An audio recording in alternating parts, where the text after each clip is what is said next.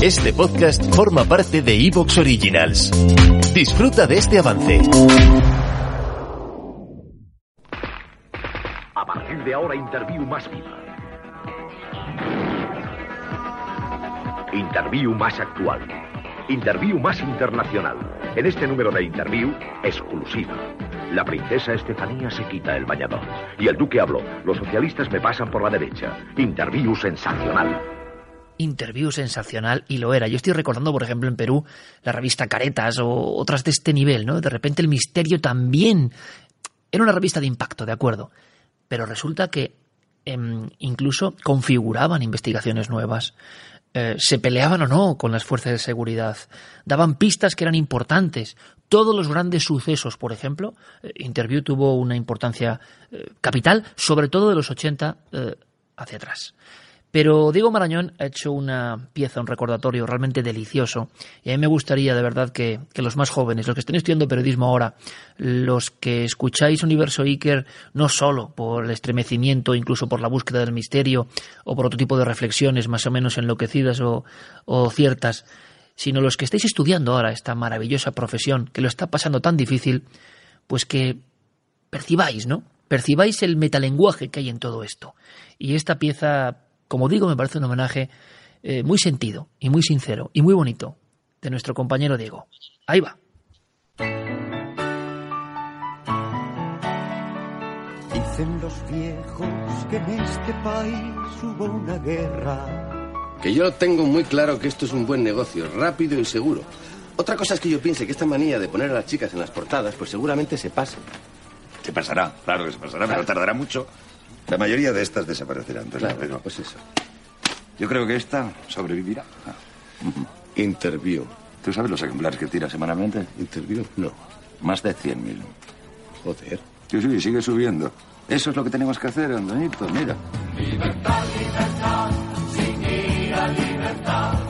Guárdate tu miedo y tu ira, porque hay... Interviú nació el veintidós de mayo de mil novecientos setenta y seis. Por aquel entonces, la U de su logotipo todavía no llevaba tilde. Para eso hubo que esperar hasta el número novecientos veinticinco.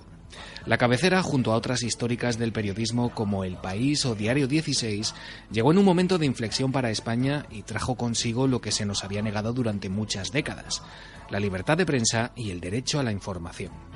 Antonio Asensio, un joven propietario de un pequeño taller de fotocomposición en Barcelona, heredado de su padre, tuvo el atrevimiento de poner en los kioscos una revista que rompía con todos los esquemas mentales imperantes en aquellos años. Utilizó el erotismo como reclamo, pero aplicando el desnudo también a la corrupción política y a la mentira. Interviú se llevó por delante la ropa, pero también las caretas. Asensio se rodeó de las mejores firmas, apostó y ganó. Un empresario, por definición, su objetivo es ganar dinero de una forma lógica, clara y sana. Es una ambición sana. Pero es que además, en el caso de los empresarios de comunicación, para mí es una necesidad, insisto, porque es la necesidad de poder tener una independencia eh, fuera de sectores eh, económicos, políticos, etcétera, etcétera.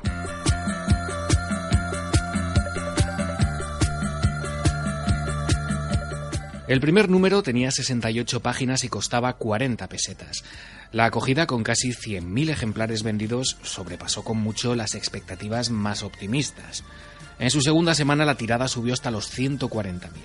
El dos de septiembre de mil novecientos setenta y seis, con el número dieciséis que mostraba a Marisol en portada, la revista se agotó y se convirtió en un ejemplar de coleccionista. Apenas un año después, Interviú alcanzó el millón de ejemplares vendidos. Fue la primera en conseguir esa tirada en la historia del periodismo español. En este punto, cada semana, la redacción recibía amenazas de bomba, pero la cabecera del Grupo Z era ya el indiscutible fenómeno editorial de la transición. Decir exclusiva era decir Interviú.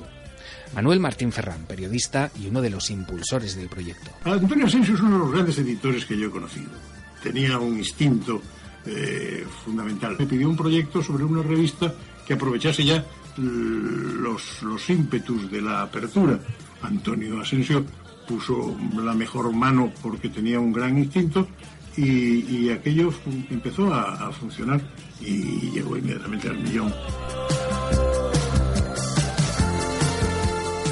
Durante algo más de cuatro décadas, los periodistas y reporteros de Interviú abordaron a Adolfo Suárez en alta mar, hablaron con infiltrados en ETA, publicaron las fotos de Carrillo con peluca, trataron el espinoso tema de las sectas religiosas como los Niños de Dios, publicaron un cuadernillo de treinta y dos páginas en defensa de la libertad tras el veintitrés efe, sacaron a la luz el memorándum secreto del gobierno sobre la integración de España en la OTAN y dedicaron muchas páginas al todavía hoy extraño crimen de los marqueses de Urquijo y la posterior encarcelación y muerte de Rafi Escobedo.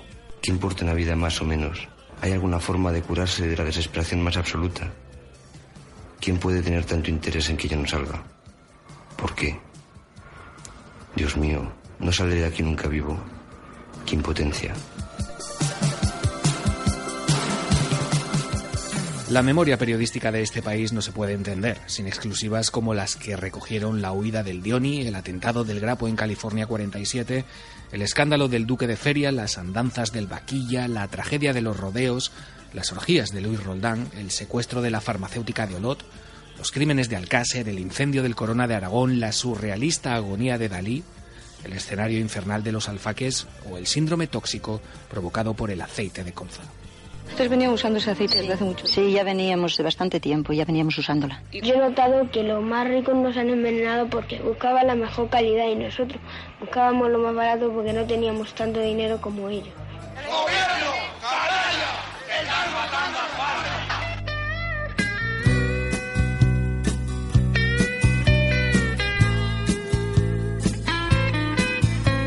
Echando hoy un vistazo a su hemeroteca, la revista que hizo gala del titular «Estábamos allí» se convierte inevitablemente en un reflejo certero de los cambios experimentados en nuestro país por la sociedad, la política, la tecnología e incluso la ética.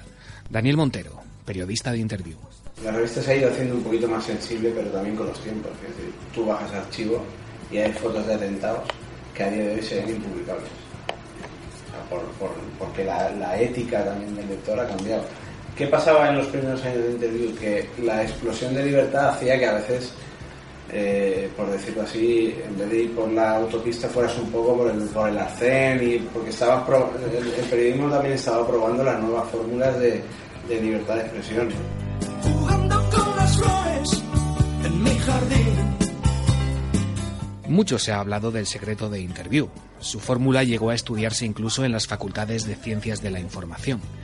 Pero los escándalos y las ventas récord fueron solo una parte del éxito de la revista. La conexión con el lector... ¿Te está gustando lo que escuchas? Este podcast forma parte de iVoox Originals y puedes escucharlo completo y gratis desde la aplicación de iVoox. Instálala desde tu store y suscríbete a él para no perderte ningún episodio.